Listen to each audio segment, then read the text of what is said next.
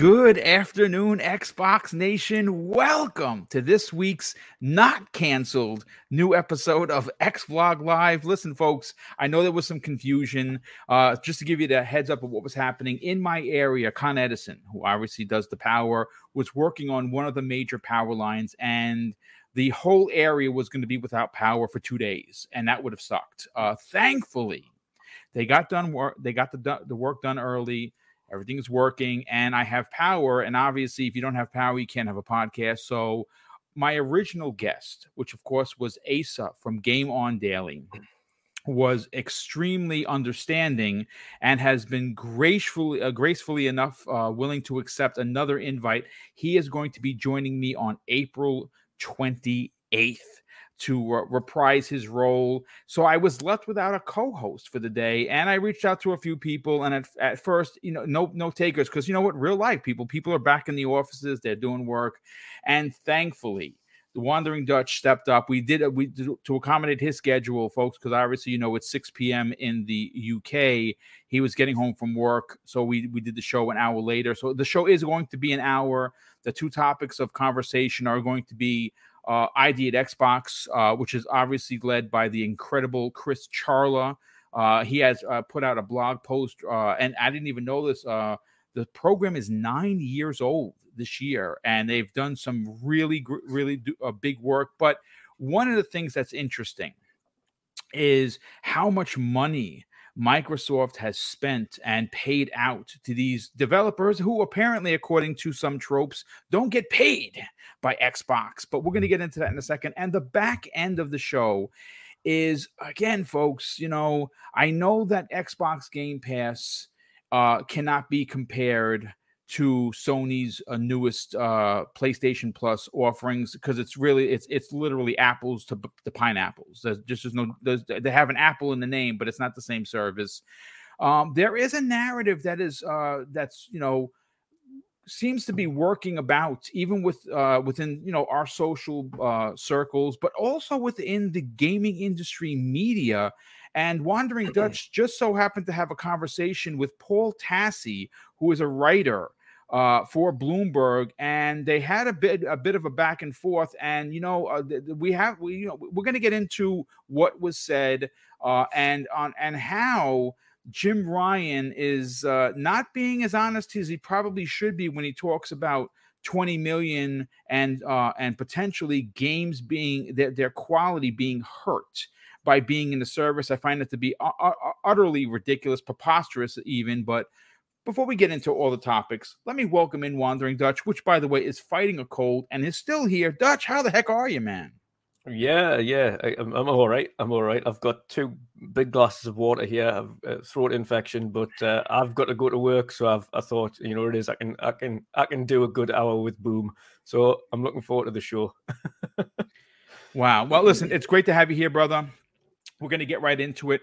Now, what I would like to do, and what I usually do, is when I pull an article, I like to give credit where credit is due. And this article comes to us directly from Chris Charla himself.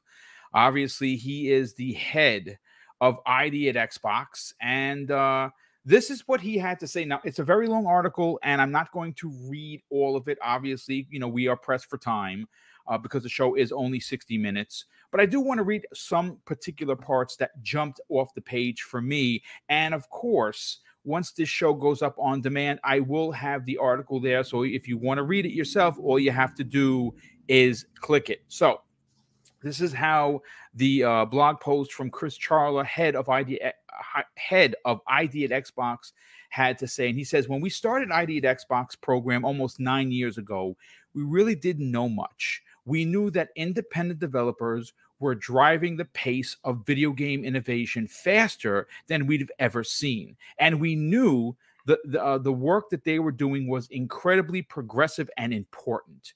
We also knew that our players on Xbox loved the artistry uh, artistry, I'm sorry, uh, and diversity delivered by these developers, and that to make sure our players got the best, most diverse array of games possible, we had to do everything we could to help developers maximize their success on the Xbox ecosystem. So we did a lot of listening, directly learning from the developers what they wanted and what they needed. There were never they were never shy about telling us what worked and what didn't. Innovations like crossplay across other consoles, for example, came directly from ID at Xbox partners. Uh, stemming from their feedback and requests, we made a lot of changes to our back end publishing systems and even our app framework. These changes seem mundane, but they really they were really important as we seek to enable independent developers to ship their games easily across Xbox and PC. Now, one of the tropes that uh, Dutch and I were just talking about behind the scenes is for the indie community, it always has been spoken about, both in the social circles, which you know you, you never know who you're going to get, and even within the gaming media, that uh, somehow or another, developers are not paid by Xbox. Like somehow they're not getting their just due. Well, thanks to Chris, we have some numbers to throw around here to obviously extinguish these trope fires that have been burning for what seems like years. And he says the results have exceeded our wildest dreams. Since the program's inception, independent developers have earned more than $2.5 billion. That's right, folks, B billion in royalties and total revenue generated by the ID at Xbox partners on Xbox doubled over the last three years. These are staggering numbers, and it speaks to the power of the independent developers. Now, get this, folks. He also continues and says this We've also paid developers and publishers across Xbox hundreds of millions of dollars in Game Pass license fees these are there are amazing games out today on Xbox and on other platforms that would have never existed without the support of Game Pass members, and that's really been the uh, been the most incredible phenomenon, ensuring that millions of Game Pass members get to experience some of the best ind- independent games ever created has been transformational for Xbox players and developers. Okay, so Dutch, I want to go right to you on this. This is a big revelation for a lot of reasons. You and I have talked about it on Primetime Gaming. We have talked about it on many of your shows. We've talked about it on many of my Xbox uh, uh, Factor podcast shows. Here is the proof that Xbox does not exploit the indie development community. Um, and you know what? Actually, before I actually bring you in on the conversation. There is one thing that I want to talk about, uh, Dutch, and I want to bring it all the way back to 2008. Now, this was a time, 2008 was uh, a huge year for gaming, but specifically for Xbox because of the summer of arcade. That it was probably my favorite time in Xbox history. It ran from 2008 to 2013. Sadly, the program did not come back like I was hoping it would be because I loved every week you had a new game. Now, granted, you know, things have changed and you, we are getting new games pretty much every day, every week, especially through Xbox Game Pass. But I just kind of want to talk about some of the games that came out of this program and to see how far back Microsoft goes in supporting the indie development community. You know, you had Braid, Castle Crashers was in that 2008 year, Geometry Wars Retro Evolve 2. Uh, 2009 saw Shadow Complex, uh, Complex, Teenage Mutant Ninja Turtles, Turtles in Time reshell, reshelled. You had Marvel versus Capcom 2, New Age of Heroes. You, uh, for uh, in uh, 2010, you had Castlevania, Harmony of Despair, Hydro Thunder, Limbo was in that year. Then, of course, in 2011, you had Bastion, you had uh, From Dust, which was great, Toy Soldiers, Cold War. Uh, 2012 was probably my favorite year. Uh, you had Deadlight, which was that Metroidvania side scrolling zombie adventure from uh, Tango uh, GameWorks, which was incredible. You had Dust, an Elysian Tale that was made by one dude. Um, you had Recettear, which was fantastic. It was a great uh, Xbox um, uh, Kinect game. And in 2013, where the you know we saw the end of the program, You had the follow up to uh, Teenage Mutant Ninja Turtles uh, Out of the Shadows, and you had Flashback, which was redone. I love. I'm an old school Flashback fan. And then one of my favorites was Brothers: A Tale of Two Sons. Man, that game was incredible. I beat that game multiple times. So you know, Dutch, when you you know see the history in where Xbox uh, has been with the indie community.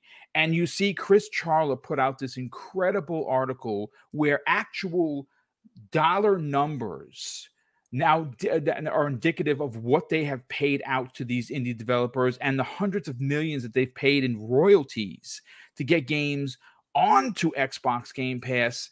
Does this finally put to bed the fact that Microsoft is not paying the developer, the indie, eh, the indie developer, the correct monies?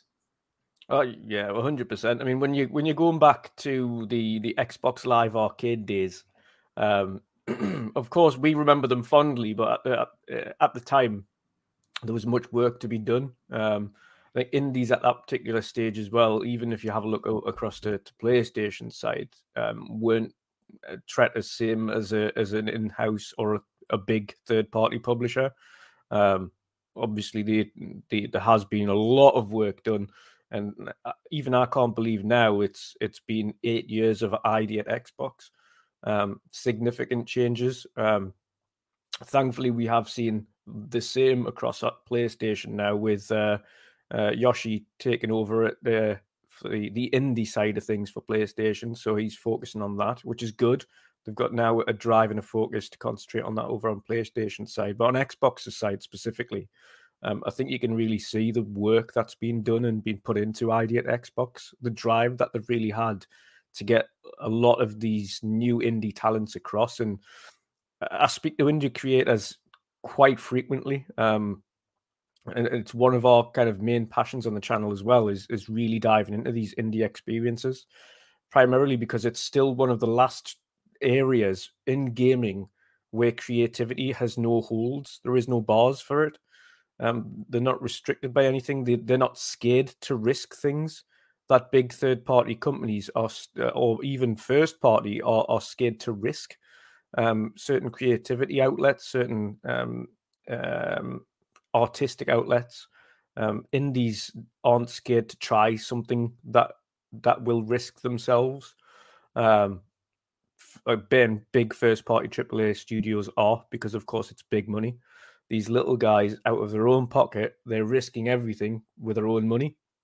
Um, so any any kind of money and any support that they get from the likes of Xbox, uh, etc., is extremely appreciated. Now, we've both had multiple indie developers on our shows over the course of the last couple of years. Joe, of course, from Song of Iron being one of them. Um, Delilah. Just talked with Joe last night, as a matter of fact. It's yeah, funny. We, I, I, I, was, I just reached out to Joe. Yeah, we, we got we got something in the works, folks. I just put it to you that way. But yeah, continue, Dutch. Yes. um, so yeah, it's Joe's obviously one of them. Um, again, awesome creator, but a, another example of, of someone who who has had nothing but praise for them. If the if he needed ID, the ID at Xbox team and his contact, they were there. Yeah. Um, they weren't overbearing. They provided all the support required, um, the teams necessary if there was anything that you needed help with, etc. Uh, and likewise, um, speaking to to others, um, uh, another indie developer uh, called Kelechi Akpakama, uh, who's creating a, a, game called Stormwright that's coming out as well um, onto Xbox and PC. Um, and he's he's got nothing but good words for them either. Then you speak to Thomas Sala, who was working with the ID at Xbox. Yeah, you know, you, you gotta love you gotta love Thomas. I haven't Thomas had him on my show, but that guy does speak speak right from the hip, man. Oh, too right, he does. He's brilliant. He's brilliant. And you know what it is? It's even great to see is is obviously this the initial success of uh, of the game. Uh, there's no there's no way to see uh, how other than asking them outright. And of course, I know behind the scenes I'll be able to ask him that question. and He'll tell us outright, um, but I wouldn't say that on air. Um, but he'll tell us kind of what the, the relative success of, of it what on Xbox would have been. But I can tell you now, the fact that he's managed to now be able to port that over to PlayStation and Switch and over to Stadia um, and on Steam Deck and get Bulwark expansion going for it and VR expansion, that tells me that his his go into Falconeer, um, going into Xbox in the first place, definitely provided them that initial that step up to get that game elsewhere. Um, and of course, he's got an awesome publisher as well in Wired Productions, who's one of the best indie um, publishers out there, in my opinion.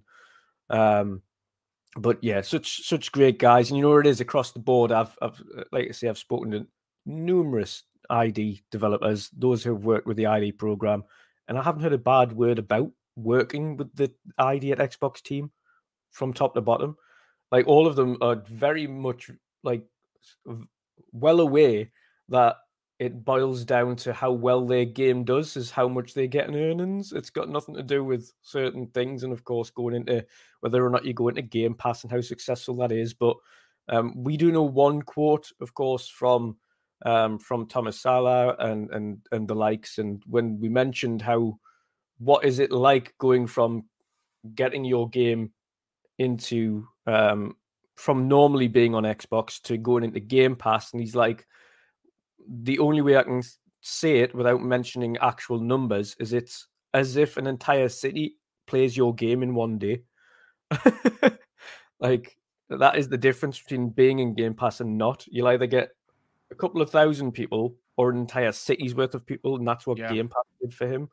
Um, and that's what ID as well. ID at Xbox does. It it creates more opportunities for those that are within the ID program to get into a service like Game Pass and give more eyes on them. And there, you end up getting the knock-on effect because they, those games don't remain indefinitely um, in in Game Pass, which means that they're always subject to, to sales and more people buy them because they want to keep them or support indie developers. So it, it's absolutely awesome.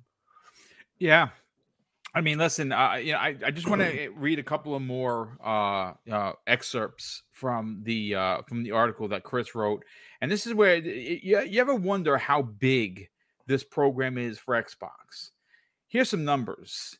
He says we're proud that more than 4,600 developers from 94 countries worldwide are looking to deliver experiences to players via Xbox, including more than a thousand creators who have signed up to the ID at Xbox program over the last two years. That is incredible, and it continues with with even with with even more with with even over 3000 games from independent developers on Xbox we still have a long way to go one area we talk to developers and players about is discoverability.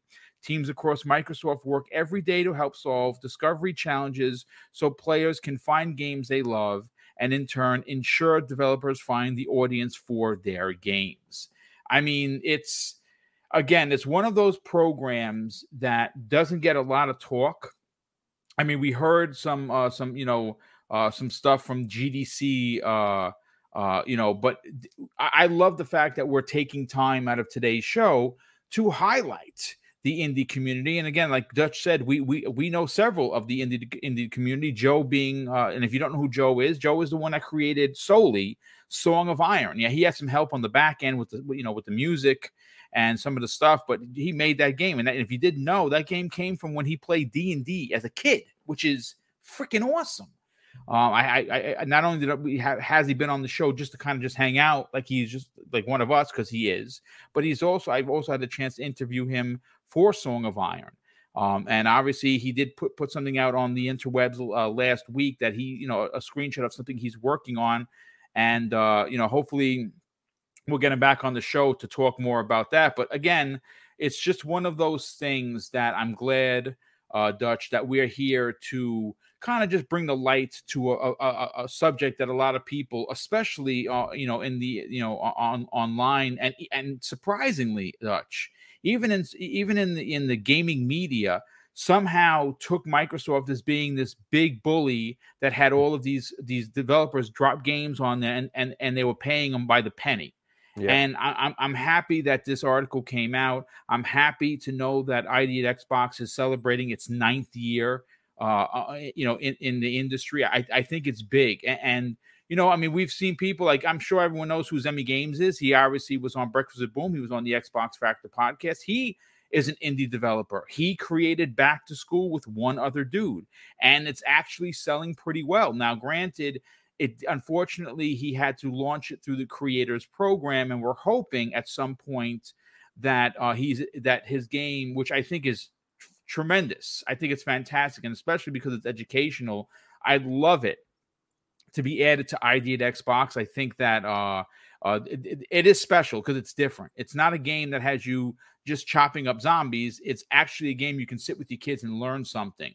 And it's and and like I said, for me, what stands out, what jumps off the page, is the aesthetics on the chalkboard and how it sounds. It's just it's really cool, and it's only five bucks. Definitely go check it out. Back the number two school on Xbox and Steam. And Steam has achievements. Xbox does not have achievements yet because it's not in the ID at Xbox program, but he is working on getting out. I think he resubmitted the game to be put into ID at Xbox. So we're just waiting on that. But listen, great 20 minutes to open up the show, Dutch. Uh, but we got to get into the weeds, so to yes. speak. Yes, uh, this week, ladies and gentlemen, it was announced by SIE PlayStation and more specifically, Jim Ryan of PlayStation, where uh, we got a glimpse into the future of services through PlayStation. And obviously, I've been very vocal about this. It is it is a service that does not speak to me uh, because as much as I appreciate and truly have a, a, a an affection for a lot of the IPs that Sony has, and they have quite a bit of them. And I go all the way back to the PlayStation One with uh, Battle Arena Toshinden and uh, Ridge Racer when those were launch titles. I love their classic IPs, and one thing I love about Sony is that they know how to celebrate those IPs by bringing them back in a new way. Well, it was announced uh, their new pricing scheme for, and I say scheme because you know I I, I kind of think they're not being forthcoming with having adding uh, added to the pro- program day and date and charging literally three dollars more than what you're paying for Game Pass Ultimate. I find it to be a bit of a slap in the face to customers like myself who have been supporting the PlayStation since the inception. I mean, I, I, had the PlayStation One when it wasn't even here in the states yet. That's how much, that's much of a fan of I've been. I imported almost every console except for the PlayStation Three moving forward because we didn't have to import anymore. But the program uh, that has multiple tiers, uh, the highest being eighteen dollars, and for me, folks, for me, I kind of think it's a big miss because day and date is not involved in the conversation, but more so, there are a couple of things that were left out that I thought could have softened the blow, could have made it better for uh, its customer base. And one of which, which I think is an incredible whiff, was the controversy that surrounds their their upgrades from PlayStation 4 to PlayStation 5. Now, we know on Xbox, well, that program is called Smart Delivery. So you get it for the big old price of free. So when you get a game, if you have, let's say, for instance, an Xbox, uh, an OG X, Xbox, uh, you know, S, or an, uh, uh you know, an, an Xbox One X, if by some chance a week later or two weeks later or even two days later you go out and somehow you get you acquire the series s or the series x well, you get the upgrade for the big old price of free, whereas Sony charges you $10. And this was a great opportunity that I think was whiffed upon where they actually could have said to their fan base, hey, listen, this $18 tier, well, it is the best off best we can offer. And one of the things we're going to offer our fans, because you know, they're for the players, right? Is that they could have said, all PlayStation 4 to PlayStation 5 upgrades, if you are subscribed, whether you pay for the year or you pay the $18 a month, are free. They didn't do that. They own Crunchyroll and Funimation. Those could have been added to the service, and they were not, which I think is a big miss. They could have offered a free Spider-Man movie or you know something from their Sony catalog per you know per month hey the movie of the uh, of month you know whatever is spider-man no way home. And they didn't do that either. They actually put together a very very bare bones. But i think what comes into question ladies and gentlemen is what jim ryan had to say regarding the quality of PlayStation 4 and 5 games. Listen, let, us let's, let's not mis- get get this uh, misunderstood. Whether you like PlayStation, you hate PlayStation, you're lukewarm. There is no denying that SIE first party PlayStation puts out bangers. Now, they may be not be bangers to you because let's say you're not a fan of the over the shoulder, story driven, third person, narrative heavy game. Well, that speaks to me.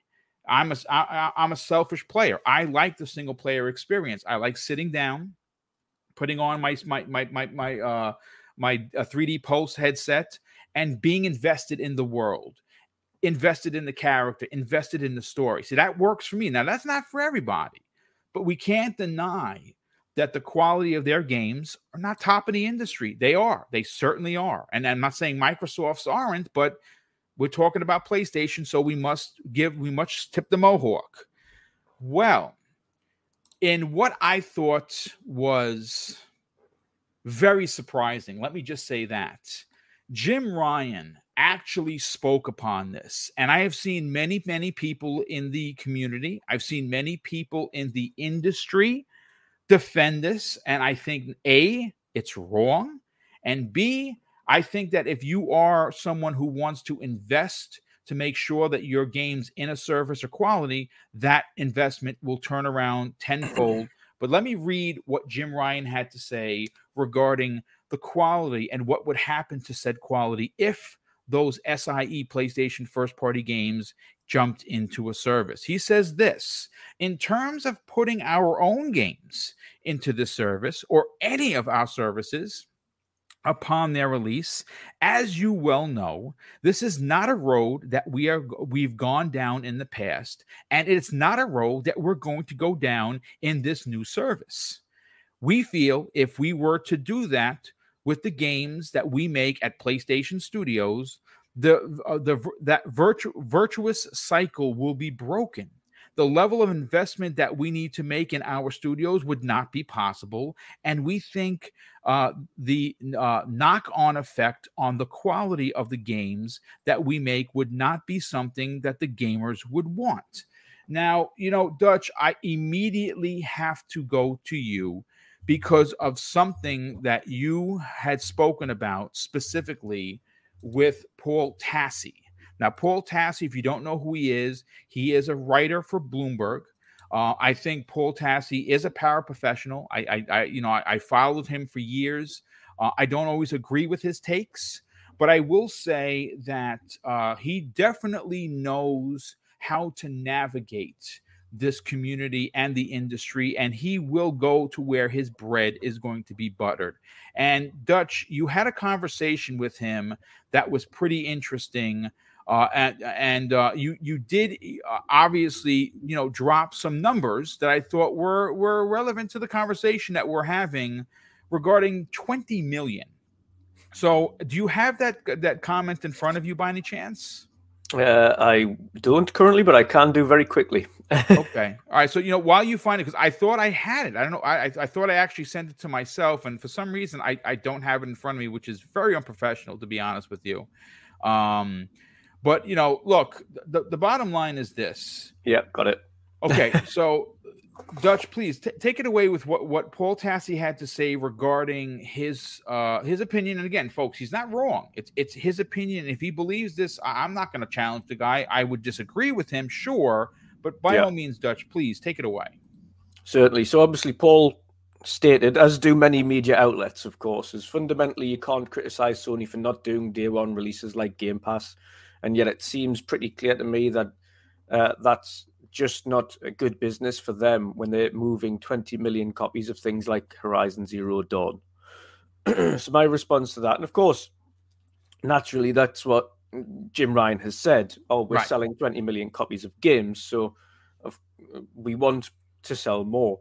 Um, that isn't uh, that isn't the norm for PlayStation Studios, um, and to be honest, it's it is quite infrequent. Um, so the all, my response was simply just given the figures um, to to kind of state that the 20 million number really needs to be kind of knocked on the head because it's it is it's it's disingenuous.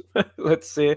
Yeah. Um, uh, my my status was simply um, that sales amount is few and far between, um, and not the norm for PlayStation Studios. Twenty million is not that common.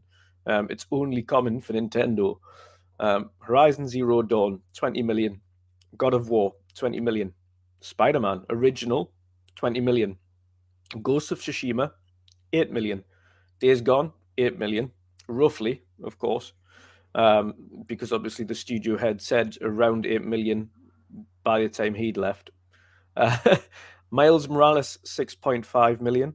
Uh, Final Fantasy VII Remake, still not on Xbox, 6 million. Um, the Last of Us 2, and this is the funniest part. So, The Last of Us 2, 4 million and stopped reporting. No Yes. sales data since. And, and, you know, we, we had a conversation about that too, Dutch. Uh, we we, Yeah. we seem to believe that if it would have been a significant number, and, again, I'm not going to get into my opinions of The Last of Us Two. Yeah. I think graphically it was an unbelievably gorgeous game. Yeah. I love the weapon crafting. I love, but I just I I did not enjoy the story. I thought that it was it was very disjarring for me when they kept doing the flashbacks. But I don't want to get into that.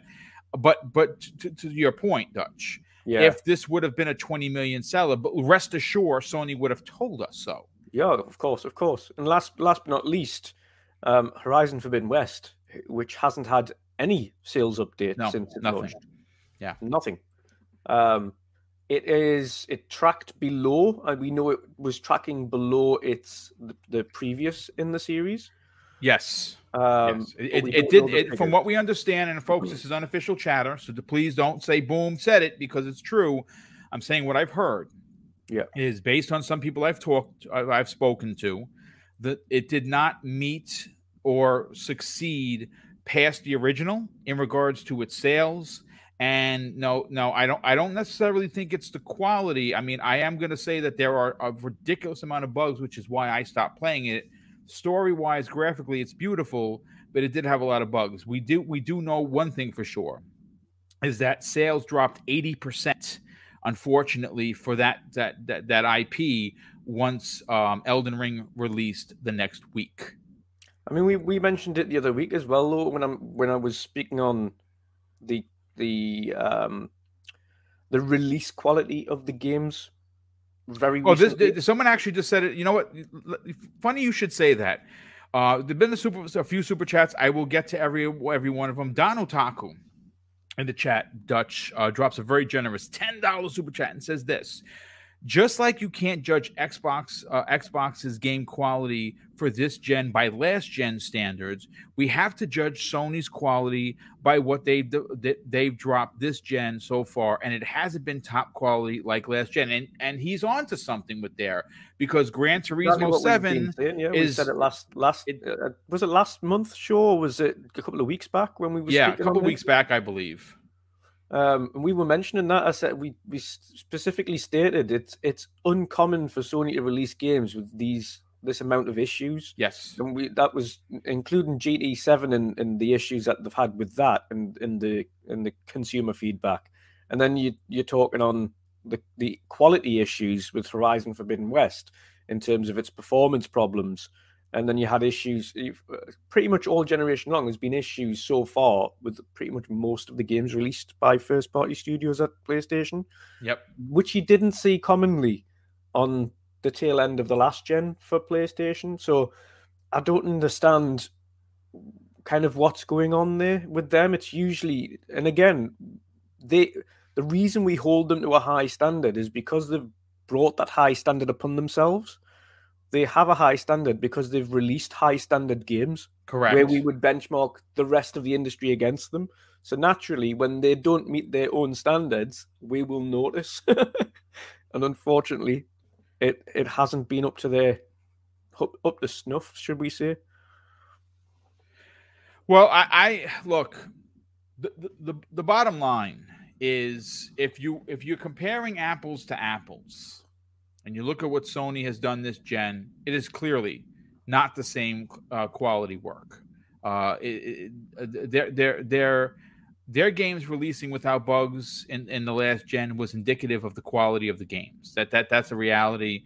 We know that they even have an entire studio that's simply there to to, to do all the end uh, end of a, a, game's development cycle, the polishing and the fixing of bugs that they don't even talk about, and that's why their games come out with such incredible polish. Obviously, folks, we cannot discount the fact that COVID was a thing. Uh, and still remains to be a thing. I think people think it's over. It's it. Trust me when I tell you, folks, it's not. People are still dying.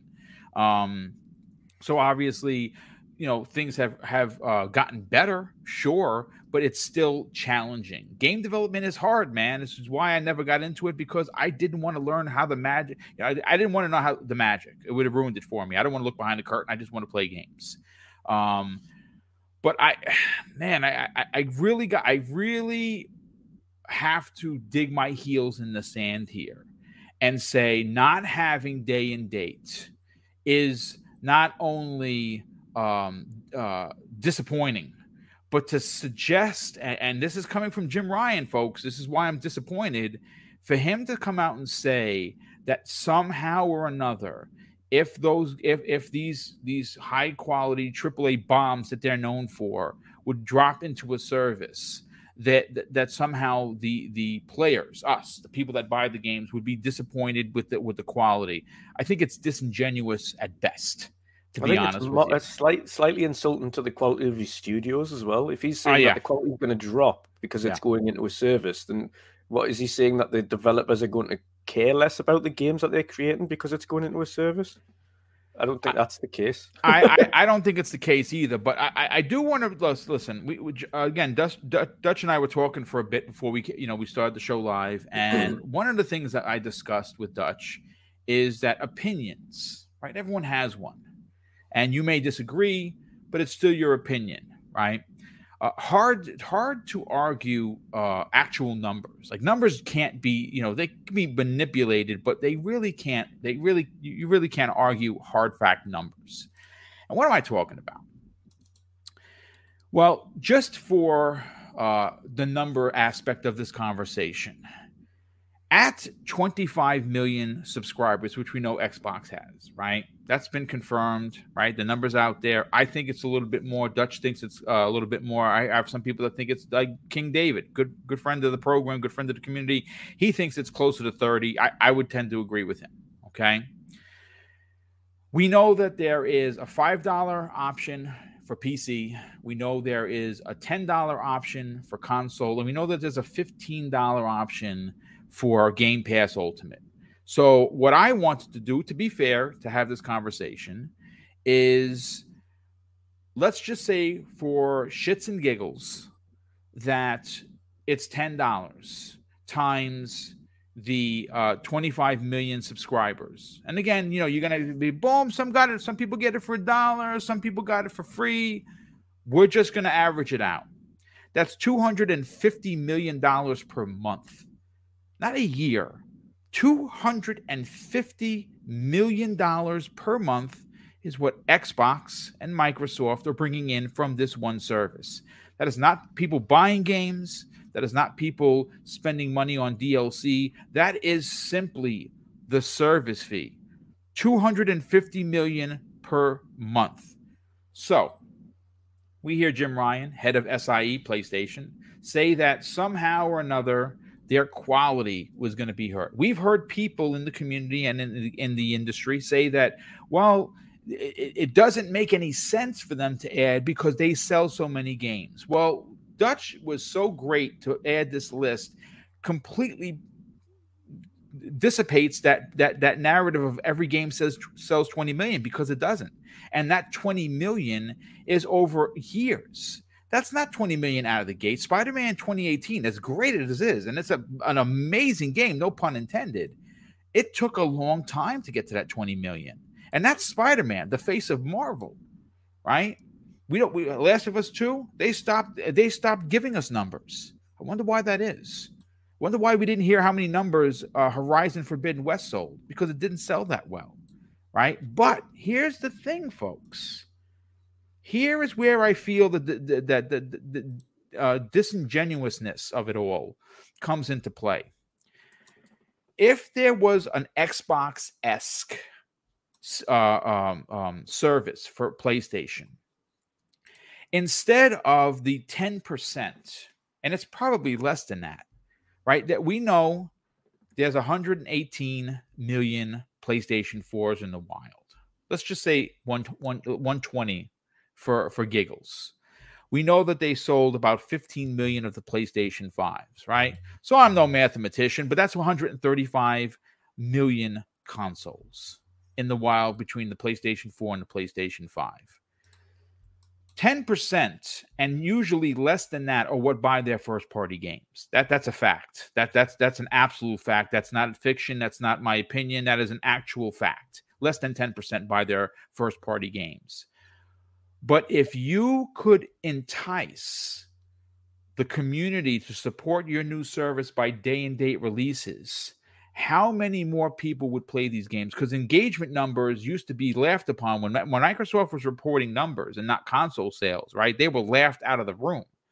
And then when Sony did it, oh, Sony's they got it right. They have all these players. Look at all this engagement. Somehow, when Sony does things, it seems to be the thumbs up.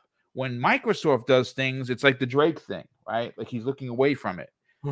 and that's and that's again folks that's that's that's my opinion sure but you know i'm not bsing you here i have no reason to right I, am not i'm not getting paid by microsoft i'm just a, a knuckle a retired knucklehead who likes xbox and likes gaming but i think that saying and suggesting that your your incredible games would take a dip in quality is kind of almost like taking a shot at microsoft without actually saying it because he's he's he's you know obviously when you compare Xbox, you have to talk about PlayStation. When you talk about PlayStation, you got to talk about Xbox. I mean that's a, that's just a fact. So he didn't specifically say that Xbox's games are not quality because they're in a service, but him saying that his games, uh, SIE's games, PlayStation Studios games would take a hit. I, I, I find that to be not only disingenuous, I think it's preposterous at best. Uh, Dutch, you want to add anything to this conversation? Uh, yeah, I don't understand why he thinks they would take a hit. That sounds like a personal financial thing that he says essentially. And this is my opinion on, on what Jim Ryan's saying there. This is not based on any fact. It's just a case of the way I'm interpreting the way he's saying things.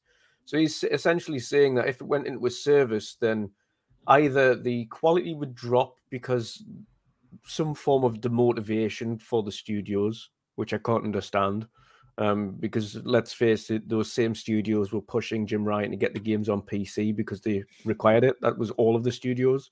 Um, and Jim Ryan had to listen essentially in the end because all of the studios come together and said, We want our games on PC uh, because we want more people playing them. So you're telling me that they wouldn't want their games in a service where more people would be able to play them? Or would they're not bothered about at the end of the day sony owns them studios they don't have a financial problem above their heads it's sony that has the financial problem above their heads that they've got to think of like none of these studios have to worry about how much this is costing or how much this is costing etc because the parent company controls that um so that's that shouldn't be a financial worry for the studios at hand so the quality wise in terms of the funding available for these studios, I don't understand why the funding would drop either. A subscription service goes hand in hand with the sale, sales of the games. You're not forcing people to, and this is what we've been saying about Xbox Game Pass since it was in inception. You're not forced to get a subscription. You're also not forced to buy a game. If you right. want to buy the game, you can buy the game. If you want to play it on the subscription service, you can do that. If you want to do both, do both. Right. Like it's options. You can play it in here. If you like it enough and you want to keep it, then buy it and keep it. If you're worried about anything happening to it. and and usually they let you know when a game is coming out. Well, first of all, all first party games stay in Game Pass. Exactly. That's fact. Right. That's exactly. You also get discounts and and you you get add-ons and if if what they're planning on doing is creating more multiplayer and live service games, then they're going to generate more through microtransactions. We already know that having the likes of Call of Duty, um, even on just on the platform from from microtransactions alone, they earn the best part of 235 million a year um, from Call of Duty's microtransactions just from there. So you're telling me that, which equates to the funding for one major AAA game. Yes. So that's just Call of Duty. You're telling me that the subscription costs of 42 million PlayStation Plus subscribers isn't enough to fund another one or two major AAA. Uh, it's, no, I do not believe that, Jim Ryan. I think your calculations and financial aspects of of whatever you're doing in the studios is completely misguided. Uh, um, I don't understand where he's getting the thoughts from that some reason it's going to degrade the quality of the games. Um, that would be like I mentioned before, and like I said before, that would be disingenuous, I think, to the developers to state that the quality of their games is going to drop because they're going into a service. Why would it drop? Is there is all of a sudden the developers just not going to be good enough? Or yeah. are they just not going to care enough? They're not going to put enough effort in anymore. I don't think it's going to be anything to do with that. They've still got the same equipment. They've still got the same time if you're giving them the time. The onus, in terms of the financial onus of it, is solely down on Sony. And you're telling me then if it goes into a service, Sony are no longer willing to fund their studios? That sounds like a bit of a weird, a weird business plan. If if you're going to stop supporting growth. well, you know, I mean, again, it, it listen we're not businessmen, people. This is just our opinion on when you the bigger picture. Could we be wrong? Thousand percent, we could be wrong, no doubt about it. But if you wanna, if you wanna make this into just a, hey, let's have a conversation, it just doesn't make any dollars and cents. Uh, more people that play your games, and, and I know that we're going to see like one of the biggest things, and, and and again, this is to me, it sounds like a cash grab. You know, when they announced, and I say they, Jim Ryan says that we have 10, 10 games as a service um, coming to their their their platform as as and again we don't know if it's exclusive. You can just pretty much bet that it's going to be exclusive. It's unlikely and like uh, you know destiny is going to stay multi-plat we know that but the sie games they're going to stay on the service. You might be able to get play them on pc hopefully at some point um and that's the other thing if if if you open this up the the you know this service to PC and you put you put your big games in PC day and date, which people have been asking for for years, right? We just saw God of War sell lot really well on PC, and that game's old. The game came came out in uh, 2017, I think it was, right, or 2018. I don't remember, but it, it, needless to say, if they release day and date both on their console and on PC, you would have more people subscribing to your service. And the more people you subscribe, the more money you would make monthly. And again, I, I just find it to be very odd that their current service that's launching in June, which I don't know why they announced it now. So it's definitely odd timing for sure. Um, isn't coming out to June and is going to cost gamers. Uh, if if you you know obviously if you want to buy for the year, it's uh, 120 bucks. Uh, and actually, it's funny. King David and I were having a conversation and uh, we we both came to the uh, the assumption that if my if uh, Sony was willing to lose ninety six dollars, and that's what they would lose per uh, eighteen dollars per month times twelve months versus the you pay one hundred twenty bucks, then that means that the service is really only worth one hundred twenty bucks, but they're charging you eighteen dollars. And again, eighteen dollars doesn't include uh, the removal of the $10 upgrade free uh, fee doesn't include, include uh, Funimation or Crunchyroll, uh, doesn't include day and date games. Um, we don't know what's going to happen with third party. I mean, we just saw Shadow Warrior 3 drop day and date, which that's great. That's great for PlayStation players.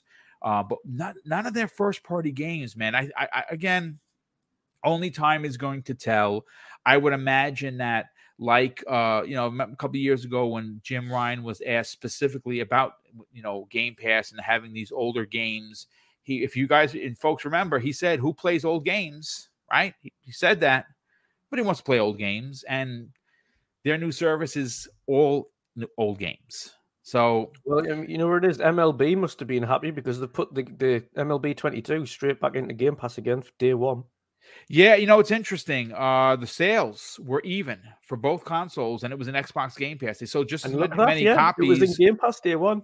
Yeah, yeah, Game Pass Day One sold as many copies on the Xbox as they did on the PlayStation, and it was an Xbox Game Pass day and date, and it's going to be an Xbox Game Pass again. Um, that's a first Sony first party. Uh, yeah. I was shocked then. I'm still shocked now.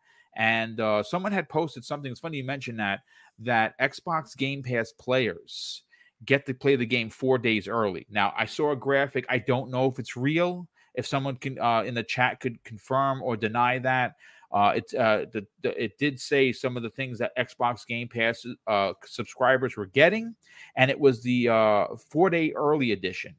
And if that in fact is true, and that's the case, that does not look good for Sony because this this would have been a fantastic opportunity if they would have launched the service when they announced it. They could have said, "Hey, you know what? Let's buck the narrative. Game Pass is getting MLB the show. Well, guess what, players? We're for you. We're for the players. MLB show in the new subscription, new $18 subscription starting this month. And again, it's just one of those things that it's, it's just another miss. It's just another miss for Sony. But you know what? Let me catch up with some of the super chats, uh, Dutch, and then we'll uh, do our outros. I can't believe we're 50 minutes already in. I felt like we just started. This is crazy. um, the first one of the day came to us from Jacob Novik, good friend of the program. He drops an outstanding $2 super chat and says, How much do you think Sony will pay devs? I mean, listen, I don't think Sony's going to rob anybody. You know, to be honest with you, listen, they, they, they do some shady things, but they're going to have to pay. All you have to do, devs talk with each other right? There, there, a lot of them are good, good friends. Even Sony and Microsoft developers, they talk all the time. They sit down, they have a beer, they have a steak with each other. It's not the console war shenanigans you see online. It's actually they're real people, and they they have friends in uh, in, in, in companies.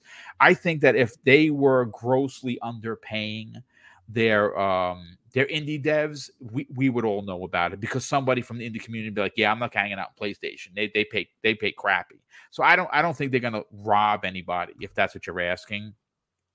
We also have uh, Drawn TJ, generous friend of the program. He drops in a uh, $10 super chat and says Xbox needs to make a program that gets public ideas for games and help that person make or buy it. Uh, I'm telling, I'm talking about people that don't know how to create a game but have a vision.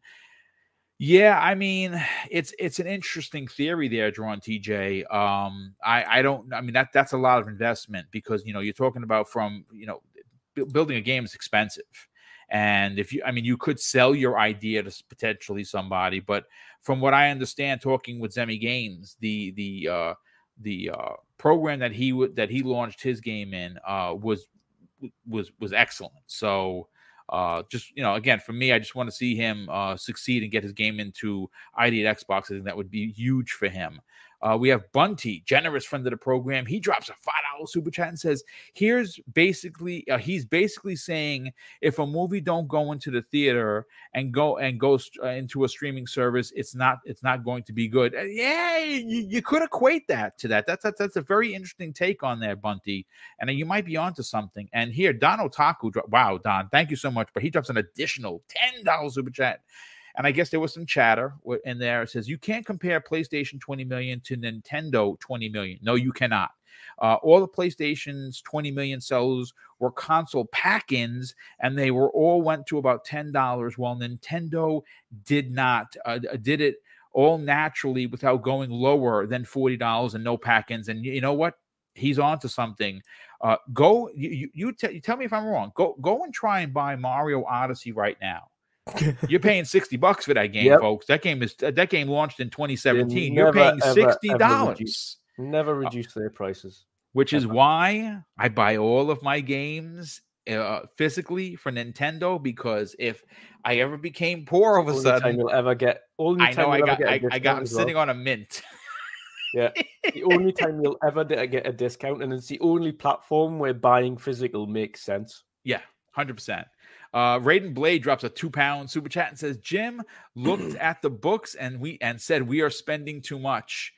I don't think they're spending enough, but I hear you, Raiden Blade. Thank you for that. Pixel Bit G, my brother, what's up, dude? He drops a five dollar super chat and says the only reason PlayStation 4 lineup looks so good last gen is because Xbox didn't have enough studios to challenge it.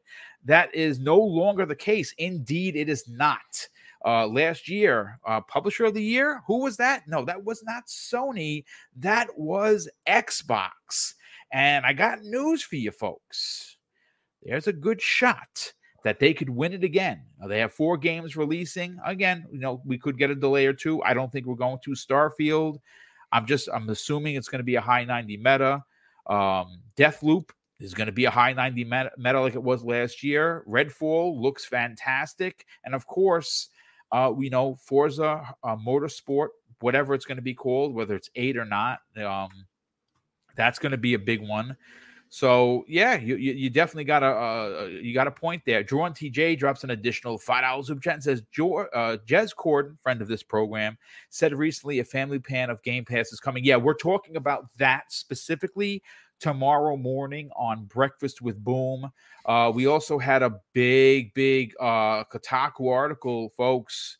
Microsoft potentially in the crosshairs of some sexual misconduct allegations happening at us at the studio that brings us State of Decay 1 and 2. Uh, that story was launched literally minutes before we went live. Uh, I have it. I've read a little bit of it. I, I have to read it through and through.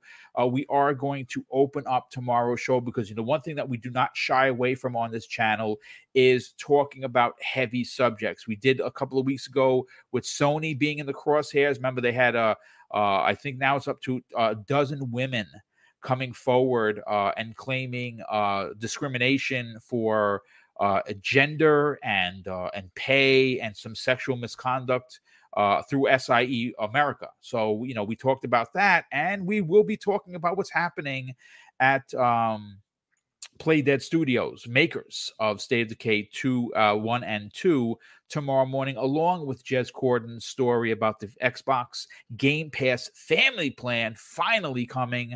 Uh, I'm very excited for that, and I know a lot of people are as well.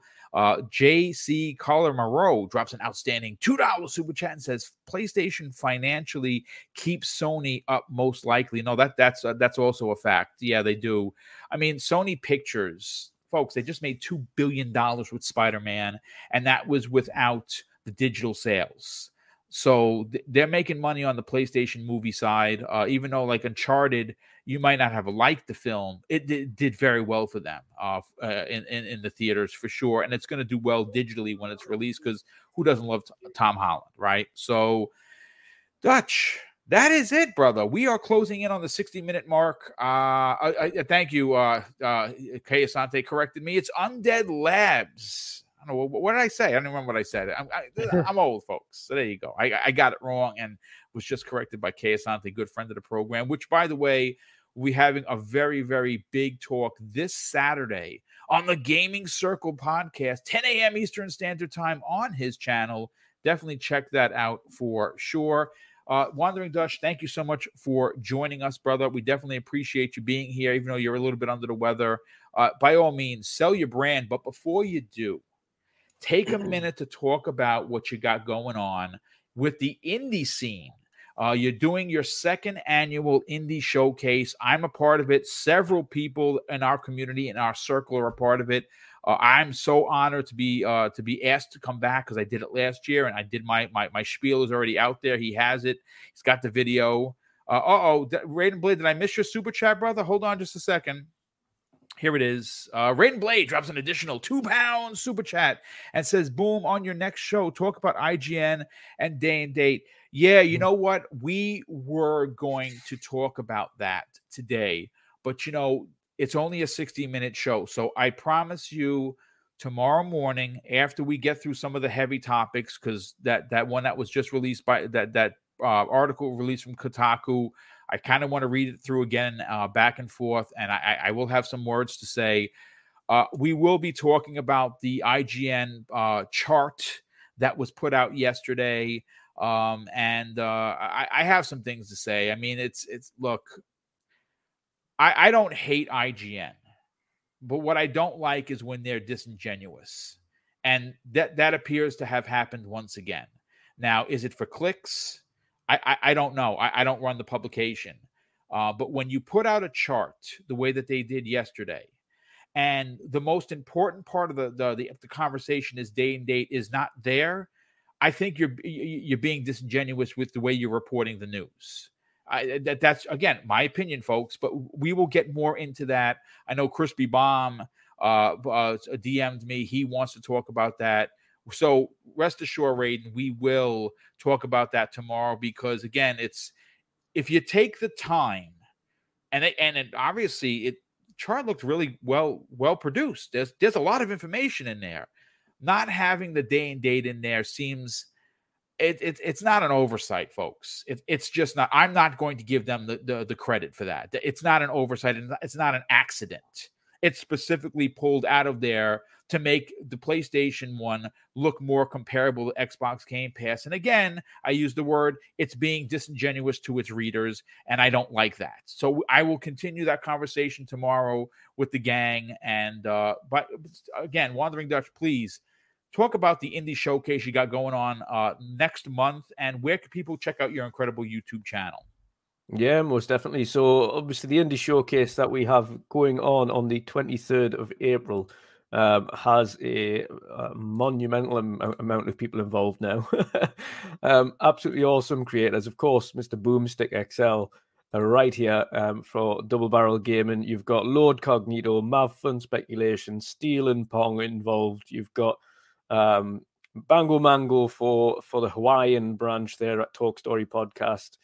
Uh, you've got Oh God, you've got so many. You've got Boxenberger. You've got uh, who else? We got. Uh, I can't say that's unannounced. Uh, we've got two others that are yet to be announced. We've got another. Uh, we've got Duncan from Gamers Watch podcast. You've got who else? Uh, Kia Santi, of course, um, for uh, the Gaming Circle podcast. Uh, you've got the guys over at Scottish, the, the, the Scottish contingent um, over from Thistledew Game and Zoke, Zokins and Paul. Um, you've uh, absolute in the list. We've got 12 creators in total actually this year. I thought it was 10, it's 12, um, which is absolutely awesome. Um, two of them still unannounced. Um, we've got some special guests, we've got some special announcements, we've got some special reveals, over 70 games shown over the uh, the course of about two hours or so. Um, it's a showcase where the the talking is very much little, and we do the games do uh, let let the games do the talking, um, as we say. Um, some awesome stuff being shown off. Um, really ramped up the production quality and production value of of the showcase as well. Um, and I can't wait for people to see it. Um, of course, this week taking just a, a breather away from podcasting, um, other than today, um, just to, to rest the throat um, and give that a bit of a break. Um, but should be back to it at some point next week again. Um, usually on Wednesdays for the midweek mix up podcast. Um, and uh, of course, that's where you can find us at Wondering Dutch on YouTube and Wondering Dutch on Twitter. So Thanks again for having us, Boo. Ah, well, thank you so much for being here. I couldn't have. Well, I mean, I could have had the show without you, which would have been boring as heck because I had listened to myself talk, and I can only take so much of my own my own voice, which I, I don't like. I, I hate my voice. when I listen to myself in podcasts, I, I shut it off because I'm like, I don't like my voice. A lot of people are like, yeah, no, you you have a good voice. I don't believe you. Sorry. Uh, but anyway, listen, folks. We had almost 300 people here. Obviously, if you're still here, I would ask that you do hit the uh the the like button. If you're new to the channel, uh, and you're enjoying the weekly banter that I bring with four live shows, primetime gaming on Mondays, Xbox Factor podcast on Tuesdays, X Vlog Live on Thursdays, and Breakfast with Boom on Friday mornings. Consider subscribing. And before we get on out of here, you saw I posted it on this upcoming Monday. I'm proud to announce that uh, Colt Eastwood and myself are doing a double channel crossover uh, that's right, folks. Colt Eastwood is going to be joining us for the first uh, for 90 minutes on primetime gaming, which will be going live uh, 30 minutes earlier.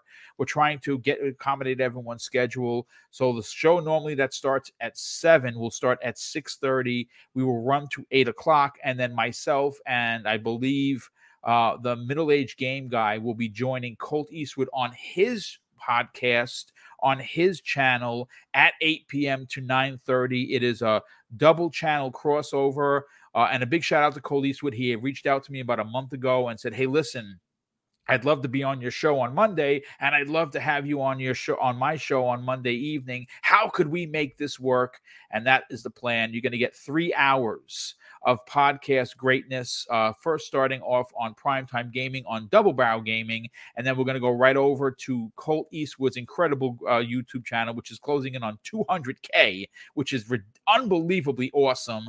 And uh, that that that second half of the show will start at 8 p.m. Eastern Standard Time, and of course, that's happening, folks. This Monday evening starting at 6:30 and ending at 9:30. So get ready for 3 hours of the best place to get all your news, reviews, and honest opinions. And of course, I'm going to say a big thank you to all of the super chats that came in. Uh, those are being used, of course, to power the giveaways. And our next big one is going to be next month a $300 giveaway for Easter. We're going to be doing it that giveaway on that on that breakfast with boom the Friday before Easter. Uh, four $50 gift cards along with four $25 gift cards, digital gift cards to wherever you want them to Xbox, Nintendo, PlayStation. You tell us, we deliver. And all you got to do is be in the chat and you have a shot at winning. That simple. And of course, I want to close out the show, folks, with something that is important to me. Hopefully, one day it'll be important to you. And that's something that my dad taught us when we were kids. And he said, son, treat others how you want to be treated. And also, it doesn't cost anything to be nice. You live by those rules. And I can guarantee you, you're going to have an awesome day. So take care, everyone. We'll see you next week on the newest episode of X Vlog Live.